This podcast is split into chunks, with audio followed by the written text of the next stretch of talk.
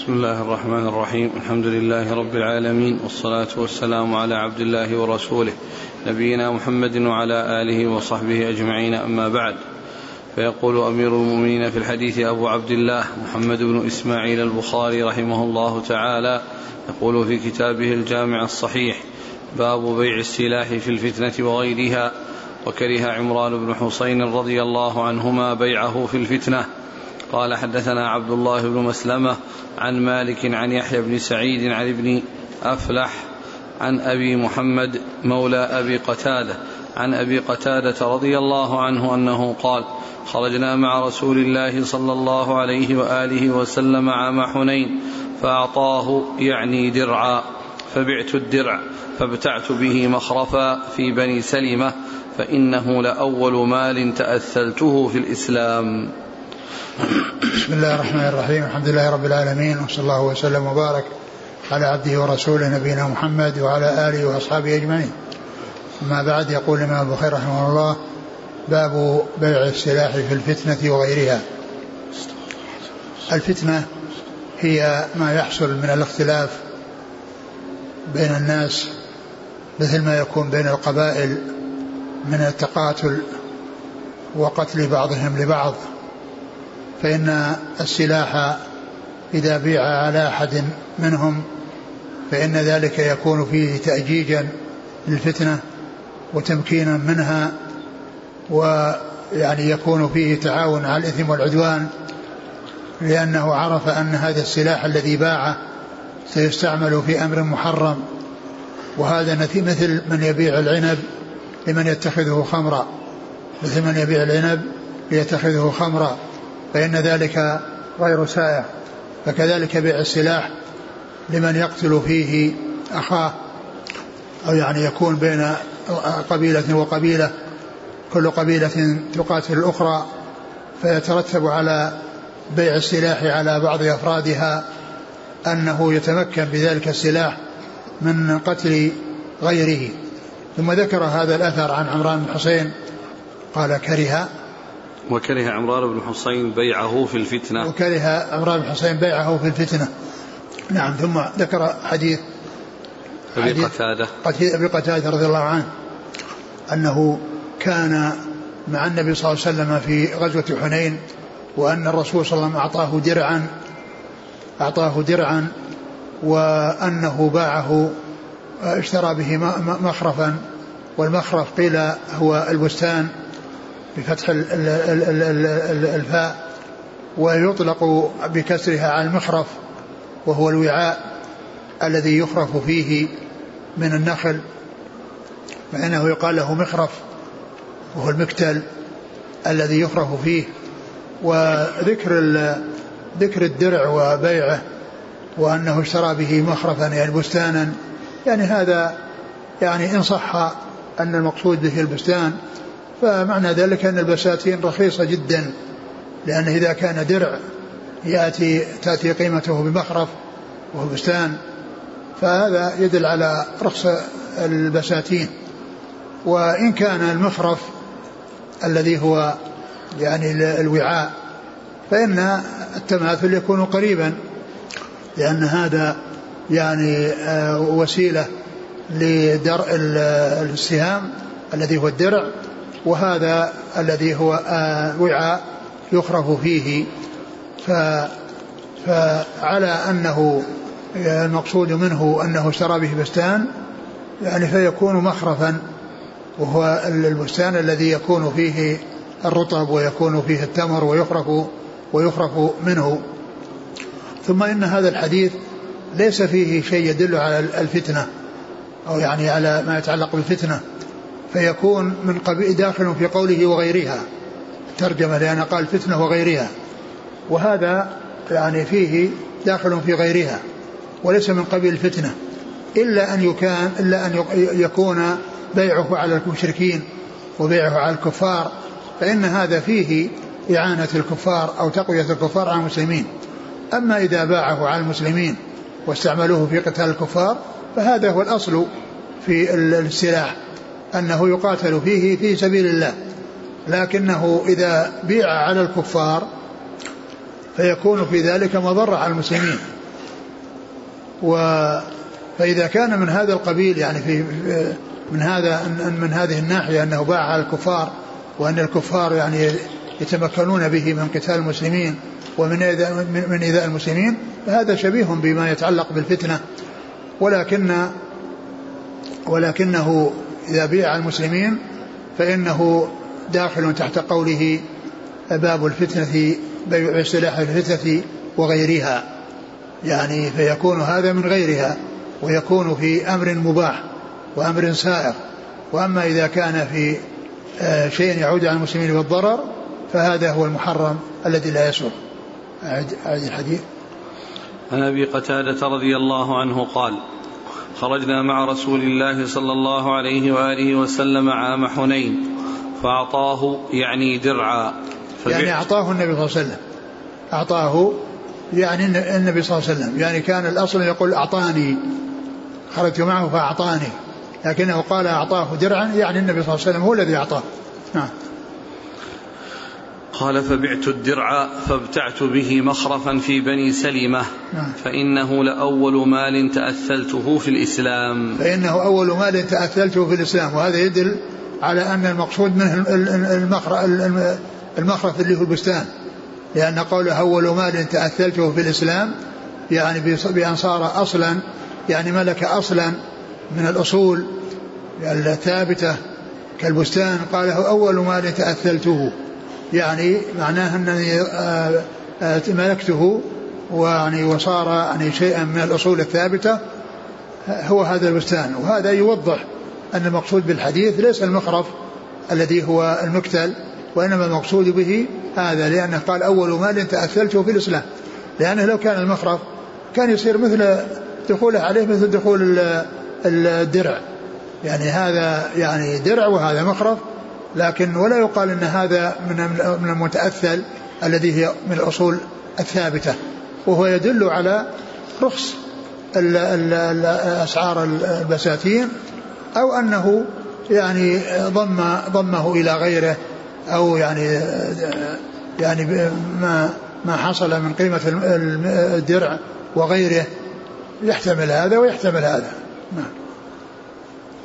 قال حدثنا عبد الله بن مسلمة وقع نبي. عن مالك. نعم. عن يحيى بن أس... يحيى بن سعيد. الأنصاري. عن ابن أفلح. نعم. عمر بن كثير بن أفلح. نعم. عن أبي محمد مولى أبي قتادة. نعم. نافع بن عياش الأقرع. عن أبي قتادة. نعم. الحارث بن ربعي الأنصاري رضي الله عنه. قال وهم مدنيون. نعم. قال رحمه الله تعالى باب في العطار وبيع المسك.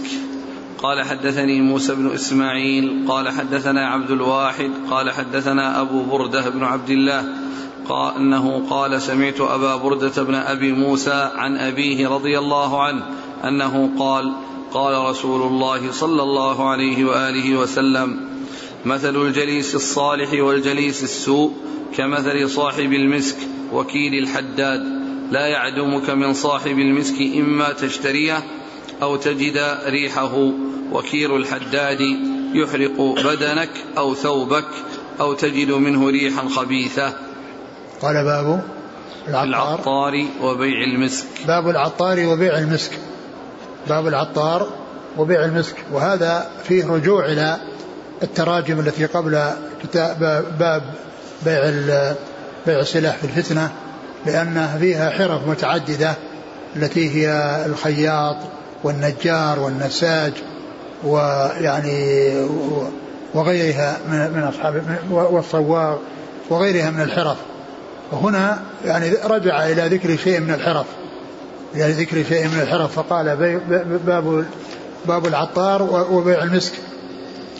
العطار هو الذي يبيع الطيب ويعني فيدخل فيه المسك وغيره. يدخل فيه المسك وغيره والحديث ليس فيه ذكر عطار. ولكن فيه ذكر يعني المسك وصاحب المسك أو بائع المسك لأن آه، ذكر هذا الحديث الذي فيه حديث أبي, أبي, أبي موسى الأشعري رضي الله عنه في مثل الجليس الصالح والجليس السوء وأن الجليس الصالح مثل حامل المسك أو بائع المسك إما أن تبتاع منه أو تجد ريحا طيبة. على أقل الأحوال أنك تشم رائحة طيبة لا أقل من ذلك. إذا كان جالس يعني آه، صاحب مسك أو صاحب طيب فإنه يشم ريحا طيبة. هذا أقل الأحوال. إن لم يشتري منه إن لم يشتري منه ويتخذ يعني شيء أو أنه يهديه أو يعني إن إن حصل له يعني عين من من من, من ذلك الطيب أو رائحة. على أقل الأحوال يحصل رائحة. ومثل الجليس السوء كنافخ الكير. نافخ صاحب الكير. الذي هو الحداد الذي آه، يعني آه، يضع الحديد على على على, على, على النار التي في الكير ثم بعد ذلك يطرقه يعني حتى يذهب رديئه ويبقى جيده ويستفيد منه. ف ف يعني الذي يجلس عند عند هذا إما أن يتطاير عليه شرر ويضر ببدنه أو يحرق يحرق ثيابه. وعلى أقل الأحوال يشم ريحا ريحا خبيثة. أقل الأحوال إذا لم يحصل منه ضرر على جسده أو ثيابه فإنه يحصل منه ريح خبيث آه، سيئة ريح خبيثة عكس ذلك الذي أقل أحواله انه يحصل رائحة طيبة فهذا يحصل رائحة خبيثة.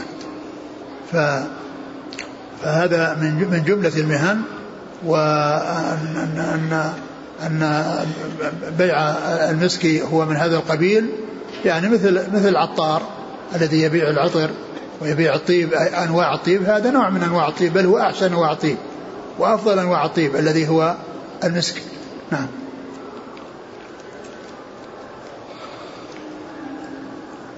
قال حدثنا موسى بن إسماعيل التبوذكي عن عبد الواحد بن زياد. عن أبي بردة بن عبد الله أبو بردة بن عبد الله هو بريد بن عبد الله. بريد بن عبد الله كثيرا ما يأتي باسمه وهو بريد بن عبد الله. كنية أبو بردة تطابق كنية جده أبو بردة بن أبي موسى. فأبو بردة آه، بريد بن ابن عبد الله يروي عن جده أبي بردة بن أبي موسى. وأبو, وأبو بردة بن أبي موسى يروي عن أبيه أبي موسى. فهو من رواية الحفيد عن جده من رواية الحفيد عن جده ورواية الابن عن أبيه.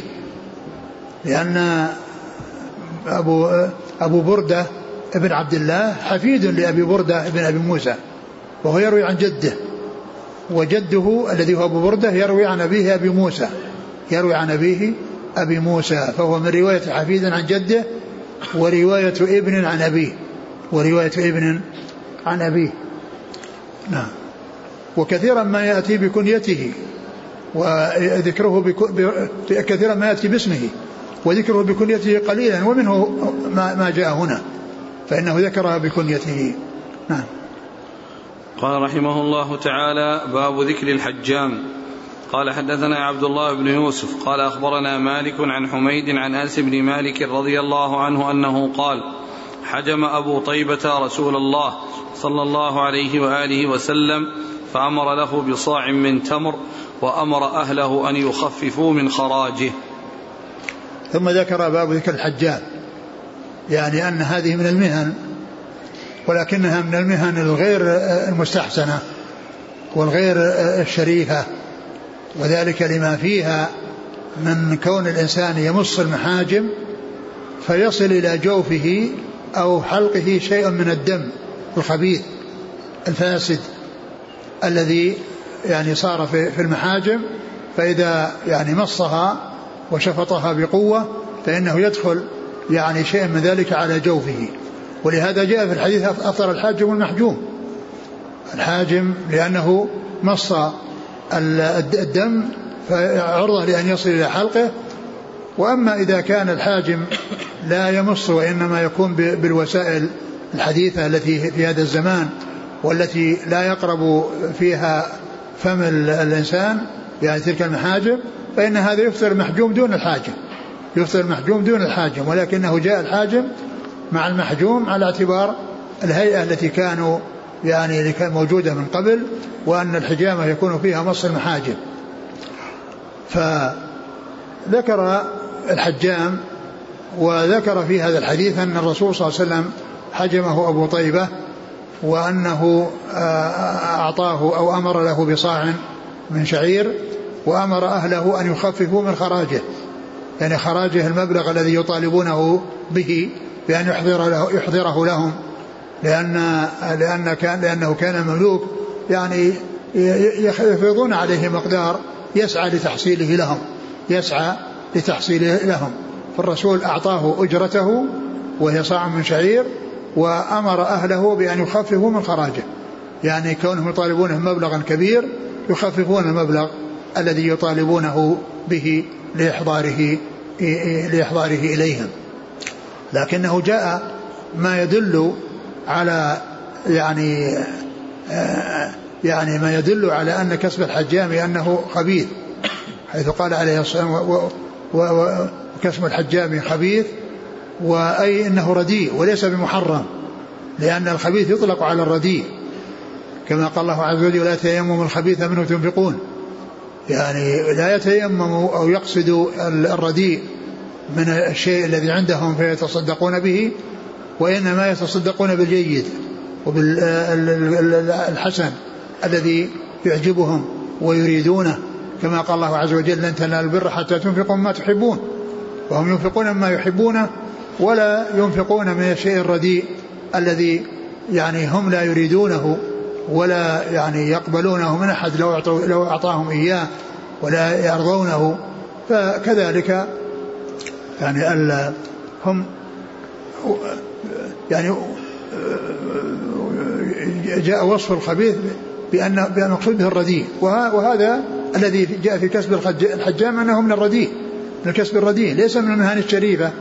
التي يفرح بها والتي يرغب فيها لا يرغب فيها وإنما الحاجة تدعو إليها ولكن من احتاج إليها وحجمه حجام فإنه يعطيه أجره وهو مباح له. ولهذا جاء في بعض الحديث عن ابن عباس أعطاه أجره ولو كان حراما لم يعطه ولو كان حراما لم يعطه يعني لو كان هذا العمل يعني حراما لم يعطه. نعم. وأمر أهله أن يخففوا من خراجه. نعم. هذا هو الخراج الذي المقدار الذي يطالبونه بإحضاره. نعم. قال حدثنا عبد الله بن يوسف عن مالك عن حميد. عبد الله بن يونس التنيسي أبي يوسف التنيسي نعم. عن, مالك عن حميد. حميد بن أبي حميد. حميد إيش الإسناد؟ نعم حميد, بن حميد الطويل. آه. عن أنس. نعم. قال حدثنا مسدد قال حدثنا خالد هو ابن عبد الله.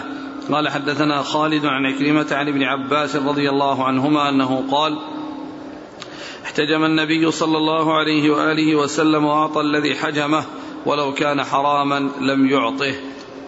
وهذا حديث ابن عباس احتجم النبي صلى الله عليه وسلم وأعطى الذي حجمه يعني أجرته ولو كان حراما لم يعطه. يعني معناه أن كسب الحجام أنه حلال ولكنه رديء ليس من أشرف المكاسب ليس من المكاسب الشريفة ليس من من شريفها ليس من شريف المكاسب وإنما هو من رديئها. وذلك لما فيه من من من, من الدم وحصول الدم في فم الإنسان. نعم. قال حدثنا مسدد عن خالد. خالد بن عبد الله الطحان. عن خالد. خالد بن خالد مهران الحداء. عن عكرمة عن ابن عباس. يقول السائل بالنسبة للوسائل الحديثة في الحجامة فهل يخرجها من كونها مهنة غير شريفة؟ لا شك هي مهنة غير شريفة. هي مهنة غير شريفة لكن يعني الذي خف فيها يعني قضية مص مص المحاجم التي تصل إلى إلى إلى جوفه. ولكنها لا شك أنها ليست من المهن الشريفة يقال يقول الأخ هل يلحق بذلك من يعمل في المختبرات لتحليل؟ لا لا شك لا شك من باب أولى. لا سيما اللي فيها يعني أوساخ يعني فإنها لا شك هي من جنسها لكنها مباحة والحاجة تدعو إليها والناس يعني يعني لو تركوها ولم يوجد فيهم يعني هذا حصل منهم الضرر. بل قد يضطرون هم أنفسهم إلى أنهم يقوموا بهذه المهمة. نعم. ما المراد بكلام الحافظ ابن حجر حيث قال إذ لا يلزم من كونها من المكاسب الدنيئة ألا تشرع فالكساح أسوأ حالا من الحجام ولو تواطأ الناس على تركه لأضر ذلك بهم. نعم. أعد, أعد كلامه. قال إذ لا يلزم من كونها من المكاسب الدنيئة ألا تشرع. نعم يعني أنها مشروعة. يعني كونها دنيئة وكونها مكاسب رديئة ما يقال أنها غير جائزة وغير مشروعة فإن الناس بحاجة إليها. ال- ال- الإنسان الذي يحتاج إلى الحجامة هو بحاجة إليها لأنه يجد الضرر في كونه لم يحتجم. لكنه وجد هذه الوسيلة يعني وجد هذه الوسيلة التي هي الحجامة ف يعني فعل الحجام لها يعني يدل على أنها مباحة وأنها سائغة وأنها ليست محذور ليس فيها محذور وإن كانت رديئة وأنها من المكاسب. ثم ذكر أن أن الكساح يعني أسوأ حالا منه. الكساح هو الذي يخرج العذرة ويعني يعني يستخرج ما في الكنف من الأشياء القذرة. يعني هو هذا أشد منه. والناس بحاجة إلى هذا. ولو لم يحصل لهم ذلك تضرروا. بل لو لم يجدوا أحد لفعلوا هذا بأنفسهم. فيما يتعلق بالكساح. نعم. قال رحمه الله تعالى باب التجارة فيما يكره لبسه للرجال والنساء. قال حدثنا آدم قال حدثنا شعبة قال حدثنا أبو بكر بن حفص عن سالم بن عبد الله بن عمر عن أبيه رضي الله عنه أنه قال أرسل النبي صلى الله عليه وآله وسلم إلى عمر رضي الله عنه بحلة حرير أو سيراء فرآها عليه فقال إني لم أرسل بها إليك لتلبسها إنما يلبسها من لا خلاق له إنما بعثت إليك لتستمتع بها يعني تبيعها. ثم ذكر هذا هذه الترجمة وهي باب ما تجارة فيما باب يكره التجارة فيما يكره لبسه للرجال والنساء. فيما يكره لبسه للرجال والنساء. التجارة يعني أن ذلك سائغ أن ذلك سائغ وفيه ما يكره للرجال والنساء وفيه ما يكره للرجال دون النساء. والحديث الأول الذي أورده في حديث حديث عمر يعني هو مما يعني يكره في حق الرجال ويمنع في حق الرجال ولكنه لا يمنع في حق النساء لأن لبس الحرير سائغ للنساء. الذهب والحرير آه، مباحان للنساء وحرام على الرجال. مباحان للنساء وحرام على الرجال. فهو يعني يتعلق ب آه، فيما يتعلق بالرجال أو يمنع في حق الرجال. وأما في حق النساء فلا يمنع فيهن يعني لبس الحرير بل هو مباح لهن. وقد جاءت النصوص يعني في ذلك عن رسول الله عليه الصلاة والسلام في حل الذهب والحرير لهن وتحريمه على الرجال. فإذا التجارة في هذا الشيء الذي هو مكروه في حق النساء أو في حق الرجال أو محرم في حق الرجال أن ذلك سائر. وهو غير ممنوع في حق النساء. قال المتن. أهدى النبي أرسل النبي صلى الله عليه وسلم إلى عمر بحلة حرير. أرسل النبي صلى الله عليه وسلم إلى عمر بحلة حرير فرآها عليه فأنكر عليه رسول الله صلى الله عليه وسلم وقال إن, إن, إن لم أعطيك لتلبسها وإنما لتستمتع بها يعني إما يكسوها يعني لأهله أو يعطيها لأهله أو يبيعها ويستفيد من قيمتها. والذي يبيعها عليه يستعملها فيما أبيحت له وهو أن يستعمل, يستعمل في حق النساء. نعم. قال حدثنا آدم ابن أبي إياس. عن شعبة نعم ابن الحجاج. عن أبي بكر بن حفص. نعم عبد الله بن حفص بن عمر بن سعد بن أبي وقاص. نعم عن سالم بن عبد الله بن عمر. نعم عن أبيه. نعم قال حدثنا عبد الله بن يوسف. قال أخبرنا مالك عن نافع عن القاسم بن محمد عن عائشة أم المؤمنين رضي الله عنها أنها أخبرته أنها اشترت نمرقة فيها تصاوير. فلما رآها رسول الله صلى الله عليه وآله وسلم قام على الباب فلم يدخل. فعرفت فعرفت فعرفت في وجهه الكراهية. فقلت يا رسول الله أتوب إلى الله وإلى رسوله صلى الله عليه وآله وسلم. ماذا أذنبت؟ فقال رسول الله صلى الله عليه وآله وسلم ما بال هذه النمرقة؟ قلت اشتريتها لك لتقعد عليها وتوسدها. فقال رسول الله صلى الله عليه وآله وسلم إن أصحاب هذه الصور يوم القيامة يعذبون. فيقال لهم أحيوا ما خلقتم. وقال إن البيت الذي فيه الصور لا تدخله الملائكة. ثم ذكر هذا الحديث عن عائشة وهذا يتعلق بالممنوع في حق الرجال والنساء. الممنوع في حق الرجال والنساء وهو الصور والأشياء اللي فيها تصاوير يعني شراؤها واستعمالها أن ذلك غير سائغ. وهذا يشمل الرجال والنساء. بخلاف الحديث الأول فإنه خاص بالرجال. يعني ممنوع في حق الرجال ليس ممنوع في حق النساء. وأما هذا فهو ممنوع في حق الرجال وحق النساء. وذكر هذا الحديث عن عائشة أن النبي صلى الله عليه وسلم دخل عليها جاء إليها ووجد وقف بالباب وقالت يعني سألته قال يعني ما هذه النمرقة؟ فقالت ما هذه؟ قالت إني اشتريتها لتجلس عليها ولتوسدها وتوسدها يعني إنه يعني يستعملها ويستخدمها. ولعل وقد ورد حديث آخر عن عائشة فيها أنها اتخذت أنها اتخذت يعني يعني نمرقه أو كذا على على سترة يعني سترت بها مكان. فالرسول صلى الله عليه وسلم أنكر عليها ذلك فقطعتها يعني وسائد وجلس عليها رسول الله صلى الله عليه وسلم وجلس عليها رسول الله عليه الصلاة والسلام. فهذا ذاك فيه أنه استخدم هذه النمرقة بعد أن قطعت.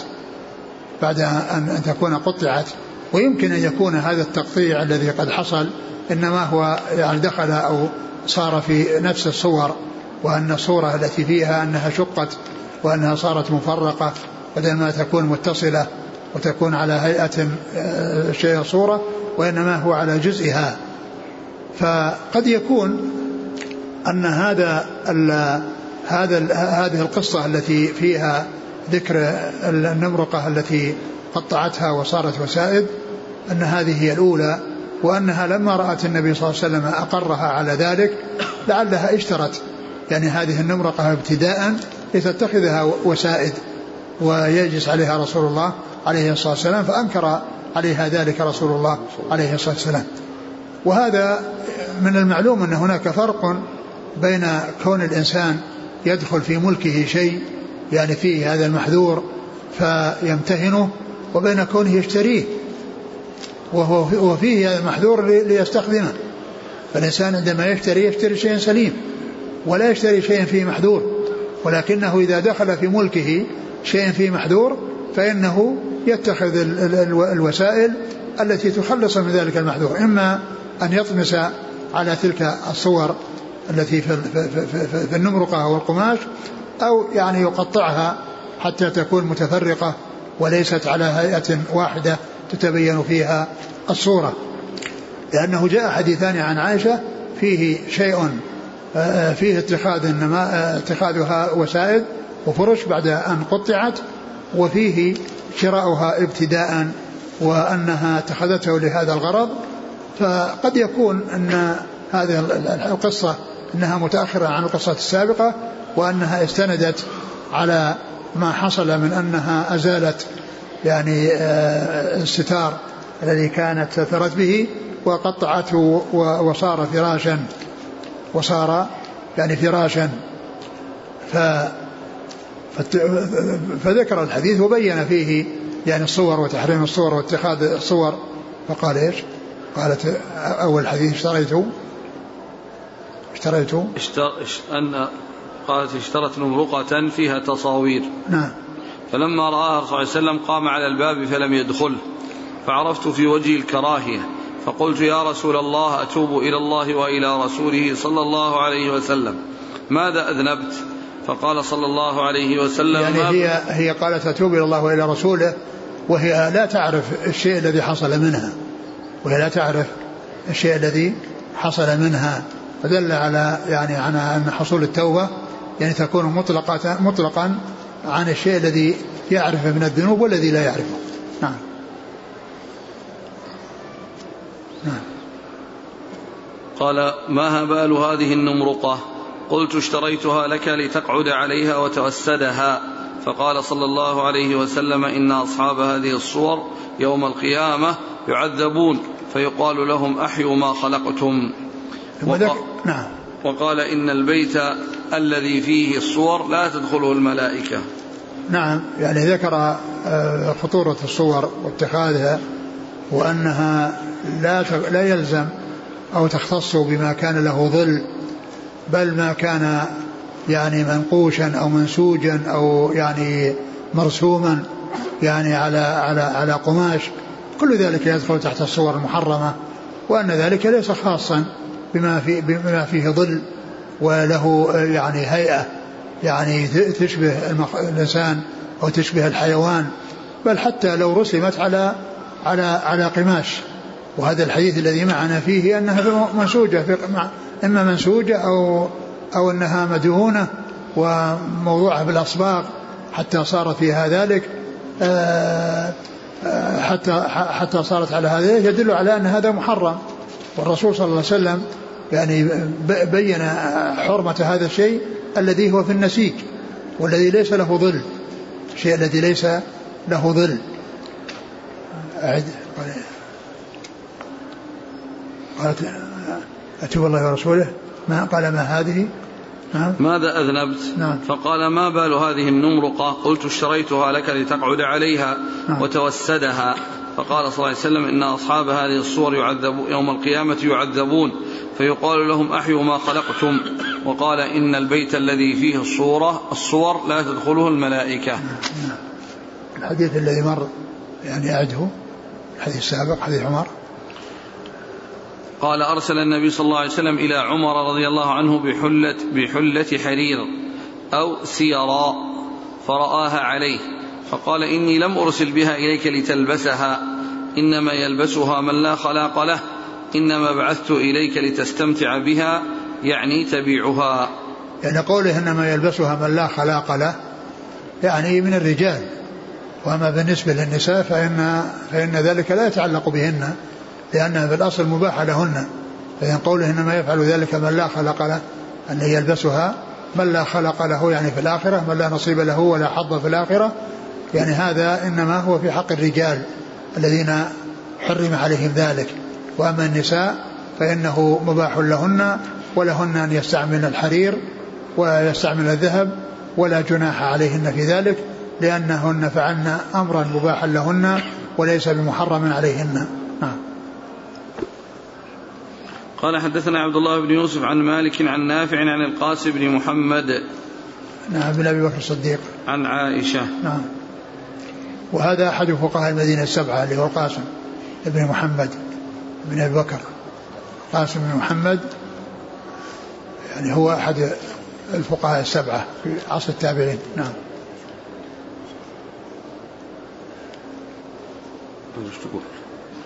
النمرقة الآن وش الفرق يعني بينها الآن؟ ها؟ النمرقة وش حقيقة النمرقة؟ كلمة يعني أنها كساء أقول كساء يعني يعني من الأكسية ولكنه هنا مقصود به يعني الذي فيه صور. هو كساء من الأكسية. كساء لابسة كانت تلبسه رضي الله عنها؟ لا لا لا لا, لا اشترتها من أجل تجعلها فراش. ما هو كساء شو يسمى كساء؟ ها؟ الوسادة تطلق على الفراش. يعني يجلس على وسادة يعني يجلس على فراش. الحديث وهنا, وهنا قال وقال أنه يمكن أن يكون وسائد متعددة صفت وجلس عليها يعني وسائد إذا كانت وسائد توضع تحت الرأس فإنها تكون متعددة ويجلس عليها وأما إذا كانت قطعة متصلة فإنه يجلس عليها وإن لم تكن على شكل الوسائد نعم. الحديث سيأتي قالت أه؟ قالت حشوت للنبي صلى الله عليه وسلم وسادة؟ فيها تماثيل أيوه. كأنها نمرقة. هذا نفس الحديث؟ إيه سيأتي. هو نفس حديث عائشة. أيوه نعم. سيأتي. أيوه. هكذا سيأتي بهذا اللفظ. يعني كان هذا المقصود به يعني إما أن يكون يعني للرأس أو أنه يعني يصير يعني أنها كبيرة ويجلس عليها ولكنها فيها حشو حتى تكون يعني مرتفعة عن الأرض. حتى تكون مرتفعة على الأرض. والحافظ الحجر ذكر أنها تكون يعني وسائد يعني وضع بعضها بجوار بعض وجلس عليها أو أنها تكون يعني على هيئة الفراش الذي يجلس عليه ولكنه فيه شيء يعني أدخل فيه كما يدخل في الوسادة. القماش الذي الشيء الذي يدخل في الوسادة. من الشيء الذي يجعلها مرتفعة حتى لا تكون لاطئة في الأرض فلا يستفيد الإنسان منها. نعم. شوف كلام الحافظ بن حجر قال انه إنه يعني يحتمل أن يكون إنها صفة وسائد. لأنه ليس في هذا الموضوع هنا ما لا ما ما شرح النمرق ما شرحها قال سيأتي الكلام عليه وعلى الذي قبله مستوفى في كتاب اللباس إن شاء الله. أي نعم في كتاب اللباس. في كتاب اللباس. ويمكن يقول يعني يعني قوله إن هذا صف كذا مثل ما جاء في القرآن نمارق مصفوفة. نعم. قال هذا كلام العيني يقول وقال عياض وغيره هي وسادة وقيل مرفقة وقيل هي المجالس ولعله يعني الطنافس. المجالس التي يعني يجلس عليها ولكنها فيها مرتفعة. ليست مجرد فراش يعني بل فيه شيء يرفعها. وفي المحكم النمرق والنمرقة قد قيل هي التي يلبسها الرجل. نعم. وفي الجامع النمرق تجعل تحت الرحل. وفي الصحاح النمرقة وسادة صغيرة. وربما سموا الطنفسة التي تحت الرحل نمرقة.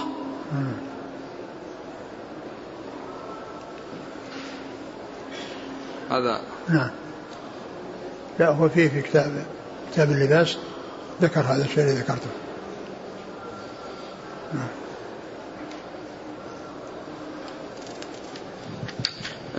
كذلك قولها رضي عنها أتوب إلى الله وإلى رسوله. نعم. هذه العبارة. يعني معناه أن الرسول صلى الله عليه وسلم يعني هذا الذنب أنها تتوب إلى الله عز وجل وأيضا الرسول تقدم يعني آه، عذرها ويعني طبعا هذا يقال يعني في في خطاب الرسول صلى الله عليه وسلم أما غيره أو غيرها لا يقول أتوب إلى الله وإلى رسوله. مثل ما يقال الله ورسوله أعلم يعني في حضرته وبعد ذلك ما يقال الله ورسوله أعلم. إذا قيل متى الساعة؟ ما يقال الله ورسوله أعلم. قال الله أعلم. أما في في الرسول إذا سأل الناس الصحابة عن شيء ولم يعرفوه وأرادوا أن يبين لهم قالوا والله ورسوله أعلم ثم يبين لهم. نعم.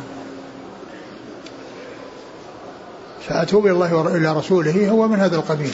يعني قالت وهي تخاطبه والمقصود من ذلك أنها تعتذر. عن هذا الشيء الذي حصل وأنها لا تعود إليه وأنها نادمة على ما قد حصل والتوبة من, من الذنوب والمعاصي إنما هي لله عز وجل. والله تعالى يتوب على من تاب.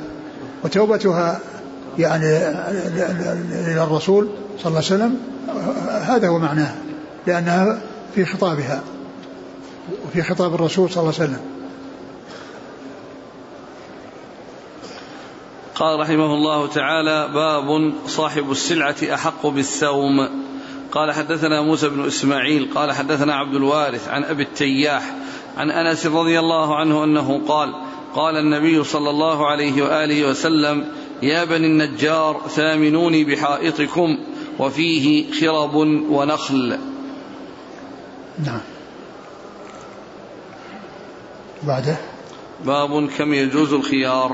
آه، أعد, أعد. باب صاحب السلعة أحق بالسوم عن أنس رضي الله عنه قال النبي صلى الله عليه وسلم يا بني النجار ثامنوني بحائطكم وفيه خرب ونخل. نعم لك يعني باب باب صاحب, صاحب السلعة حق بالسوم يعني صاحب السلعة الذي هو مالكها والذي يبيعها يبيعها يعني هو أحق بالسوم يعني أنه يذكر الثمن الذي يريده يريد يريده لهذه السلعة وليس وإنما السوم هو الذي يعني المشهور فيه أنه لمن يطلب السلعة ويسومها ثم يأتي أحد يزيد عليه. أما بالنسبة لما يحصل من قبل البائع فإنه يضرب لها ثمنا ويحد لها ثمنا وهذا هو المقصود بالسوم يعني أنه هو الأحق بأن يحدد سعرا لتلك حتى لا يحتاج إلى الزيادة. يعني يسوم ثم يزيد ثم يزيد ثم يزيد وإنما يختصر صاحب السلعة يعني الطريق فيقول إنها بهذا المقدار. ولهذا في هذا الحديث قال ثامنوني. يعني معناه أن اضربوا له ثمنا أو اطلبوا له ثمنا اطلبوا له ثمنا يعني وهذا هو معنى السوم في حقهم أنهم يحددون مقدارا لهذه السلعة التي بأيديهم يريدون عليها ثمنا فقالوا إنهم لا يريدون عليها ثمنا وإنما يريدون يعني الأجر والثواب من الله عز وجل. فالرسول صلى الله عليه وسلم يعني أراد أنهم يبينون المقدار الذي يشتريه منهم به ولكنهم تركوه لله عز وجل. فقوله ثامنوني هذا يدل على أن صاحب السلعة هو الذي يحدد الثمن وأن غيره آه، يسوم يعني ويزيد غيره في الثمن حتى يصل إلى الشيء الذي ينتهي عنده البيع. وأما إذا صاحب السلعة هو الذي قدر السعر وقال من يريدها بكذا فليأخذها أو هذا سعرها الذي أريده فأخذها فهذا هو السوم الذي الذي عناه بالترجمة. وإنما المقصود به تحديد السعر. وبيان مقداره. قال قال بابه صاحب السلعة أحق بالسوم نعم وبعدين؟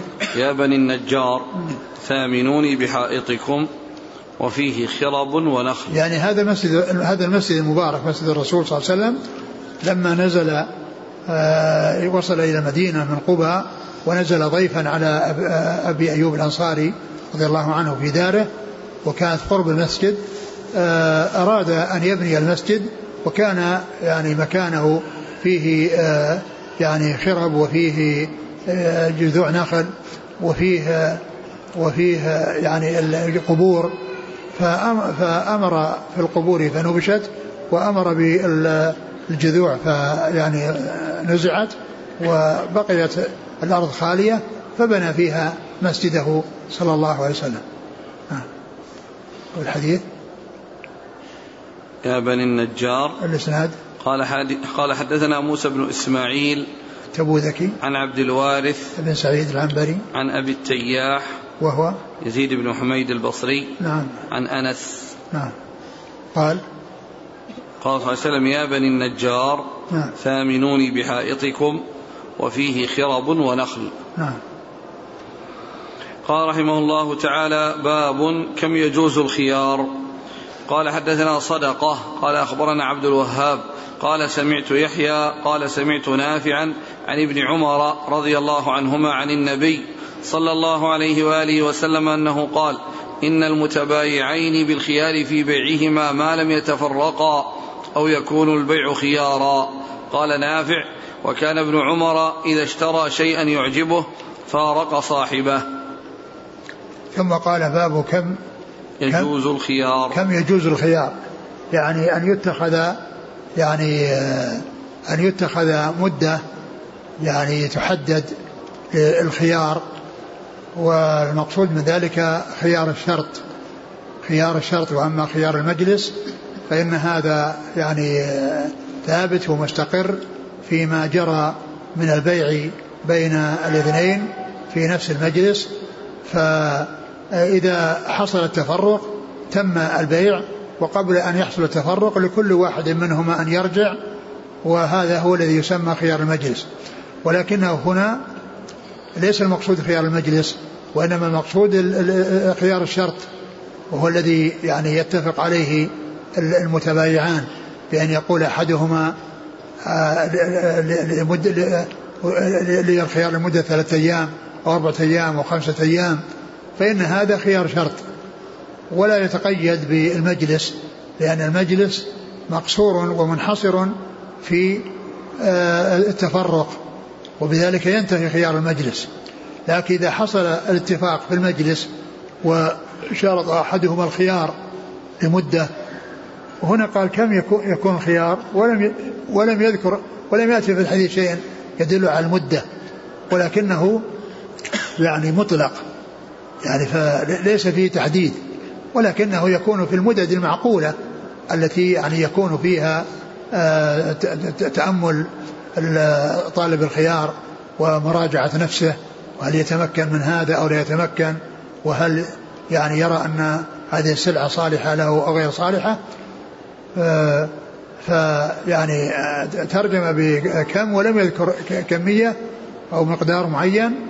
للدلالة على أن الأمر في ذلك واسع وأنه لا يتحدد بيومين أو ثلاثة أو أربعة وإنما يعني آه، على ما يتفق عليه من مقدار معين لا يكون فيه ضرر على على على, على أحد منهم.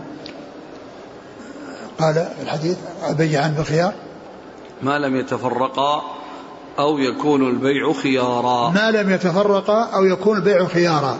ثم أيضا يعني المقصود أورده من أجل يكون خيارا وأن هذا هو المقصود لهذا قال كم يكون الخيار؟ ويقصد ذلك خيار الشرط. وهناك خيار آخر يكون في المجلس ولكنه يعني يخير أحدهما الآخر يقول اختر إما البيع وإما الترك. ثم إذا اختار أحد فإنه يتم ولو لم يحصل يحصل التفرق وإنما إذا حصل السكوت في البيع والشراء ولم يخير أحدهما الآخر يقول إما أن يعني بعد ما يتم يتم البيع يقول اختر آه، الإمضاء أو الترك. فإذا اختار أحدهما انتهى خيار المجلس قبل أن ينتهي المجلس وذلك بأنهم آه، آه، خير أحدهما واختار إما هذا وإما هذا. فيتم البيع ولم يحصل ولم يحصل تفرق. لكنه إذا لم يحصل خيار هذا الخيار الذي يكون قبل التفرق فإن الأصل أنه يثبت البيع عند بعد بعد التفرق. أما الذي ترجمه المصنف فالمقصود بخيار الشرط. وهذا هو الذي يصلح فيه المدة وكم يعني يكون الخيار. نعم. وكان ابن عمر ها؟ قال وكان ابن عمر إذا إذا إذا بايع يعني وأراد نفاذ السلعة يعني انصرف وخرج وترك المجلس من أجل أن يعني يتم البيع. نعم. قال حدثنا صدقة. صدقة ابن الفضل نعم. المروزي. نعم. عن عبد الوهاب. بن عبد المجيد الثقفي. عن يحيى. عن من يروي؟ عن نافع. عن يحيى بن سعيد الأنصاري. عن نافع عن ابن عمر. نعم. آه هذا الفعل من ابن عمر رضي الله عنهما. ليس المراد منه الاستعجال في خيار يعني البائع. ها؟ هذا الفعل من ابن عمر. لا يفهم على أنه أراد أن يستعجل على البائع فيقطع عليه المدة خيار المجلس حتى لا يطول فهو يفارقه مباشرة ليثبت البيع مباشرة. نعم يعني هذا هو معناه هذا هو معناه لأنه يعني أراد أن أن يتم البيع. ما في احتيال عليه؟ لا ما في احتيال أبدا. ما في احتيال. لأنهم لو لو تبايعوا وهم واقفين وتفرقوا ما في احتيال فهذا نفس الشيء. لأن مثل قيدت بالتفرق. هذا الحديث. قرر يدها بالتفرق. قال حدثنا حفص بن عمر قال حدثنا همام عن قتادة عن أبي الخليل عن عبد الله بن الحارث عن حكيم بن حزام رضي الله عنه عن النبي صلى الله عليه وآله وسلم أنه قال البيعان بالخيار ما لم يتفرقا وزاد أحمد قال حدثنا بهز قال قال همام فذكرت ذلك لأبي التياح فقال كنت مع أبي الخليل لما حدثه عبد الله بن الحارث بهذا الحديث. ثم قال بابه؟ لا زال الباب هو. كم يجوز الخيار؟ نعم. نعم نفس الباب؟ نعم. نعم الحديث حديث الحكيم. قال البيعان بالخيار؟ البيع نعم. البيعان بالخيار ما لم يتفرقا. البيعان بالخيار ما لم يتفرقا؟ نعم. آه. بس. انتهى؟ انتهى آه. البيعان بالخيار ما لم يتفرقا هذا ليس فيه يعني شيء يتعلق بالخيار الشرط الذي دخل في قوله كم يكون كم يكون الخيار. كم يكون؟ كم يجوز الخيار؟ كم يجوز الخيار؟ كم يجوز الخيار؟ يعني هذا ليس فيه خيار الشرط. إيش قال في, في, وجه دخوله؟ يقول في هذا الباب.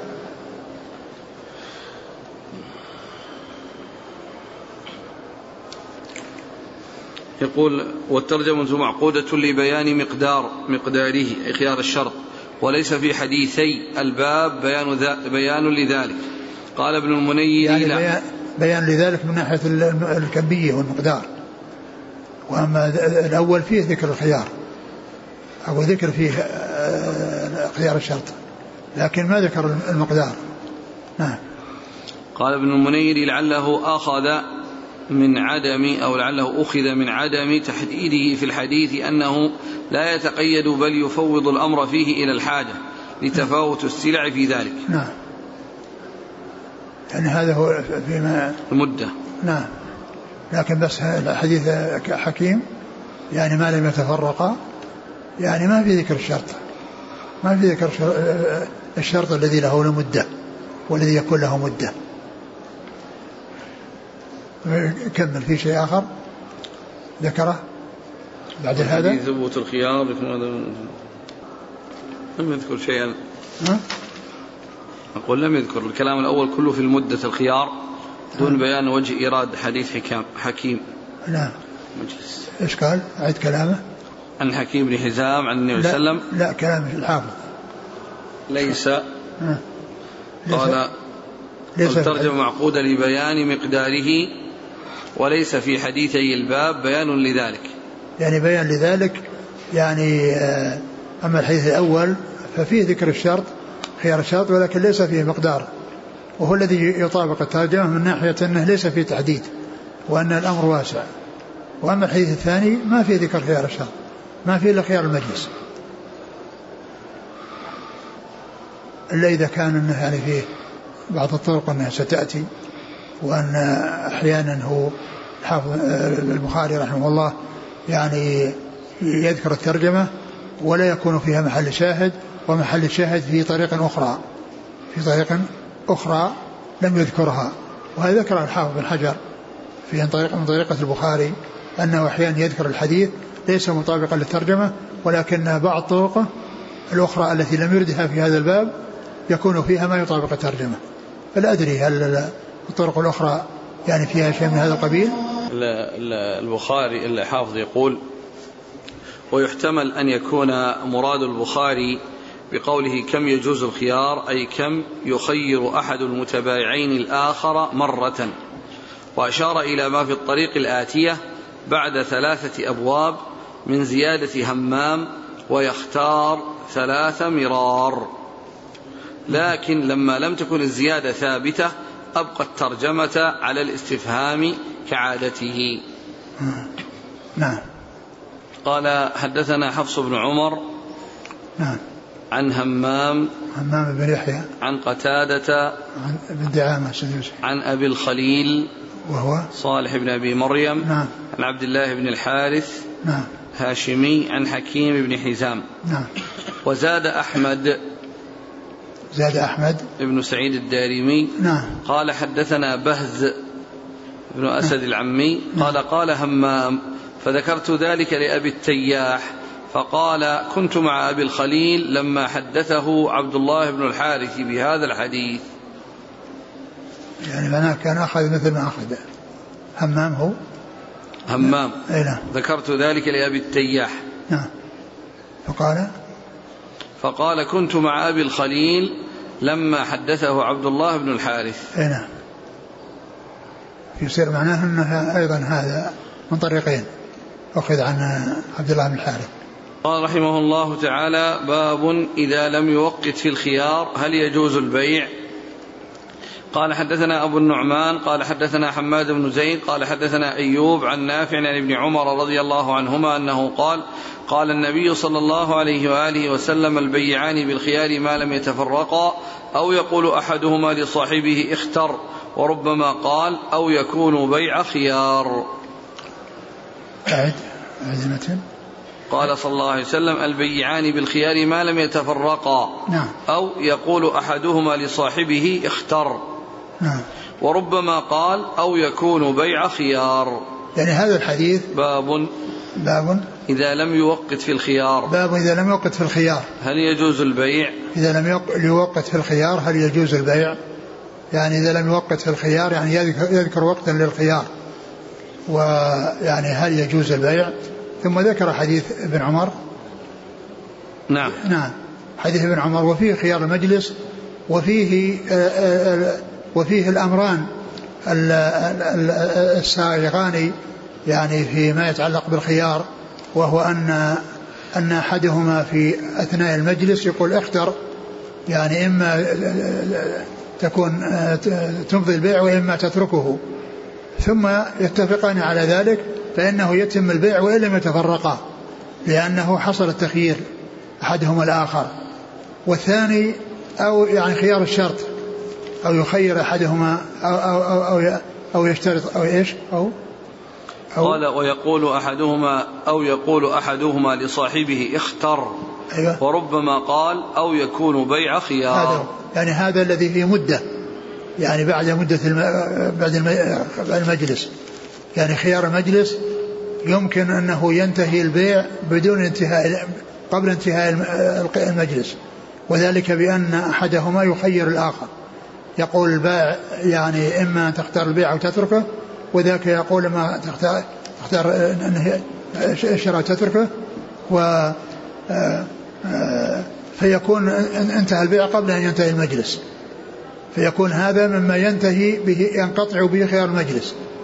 والثاني أن يكون هناك خيار يتجاوز خيار المجلس وهو خيار الشرط. فذكر الاثنين السائغين فيما يتعلق بالاختيار بالخيار والتخيير ذكر في هذا الحديث وهو أن خيار المجلس ثابت وأنه يمكن آه، آه، نفوذ البيع قبل أن ينتهي المجلس وذلك بتخيير أحدهما الآخر بأن يختار ويترك وكذلك أيضا الخيار الثاني الذي خير الشرط وهو أن يتفق على مدة معينة فينتهي المجلس والخيار باق لأنه خيار شرط.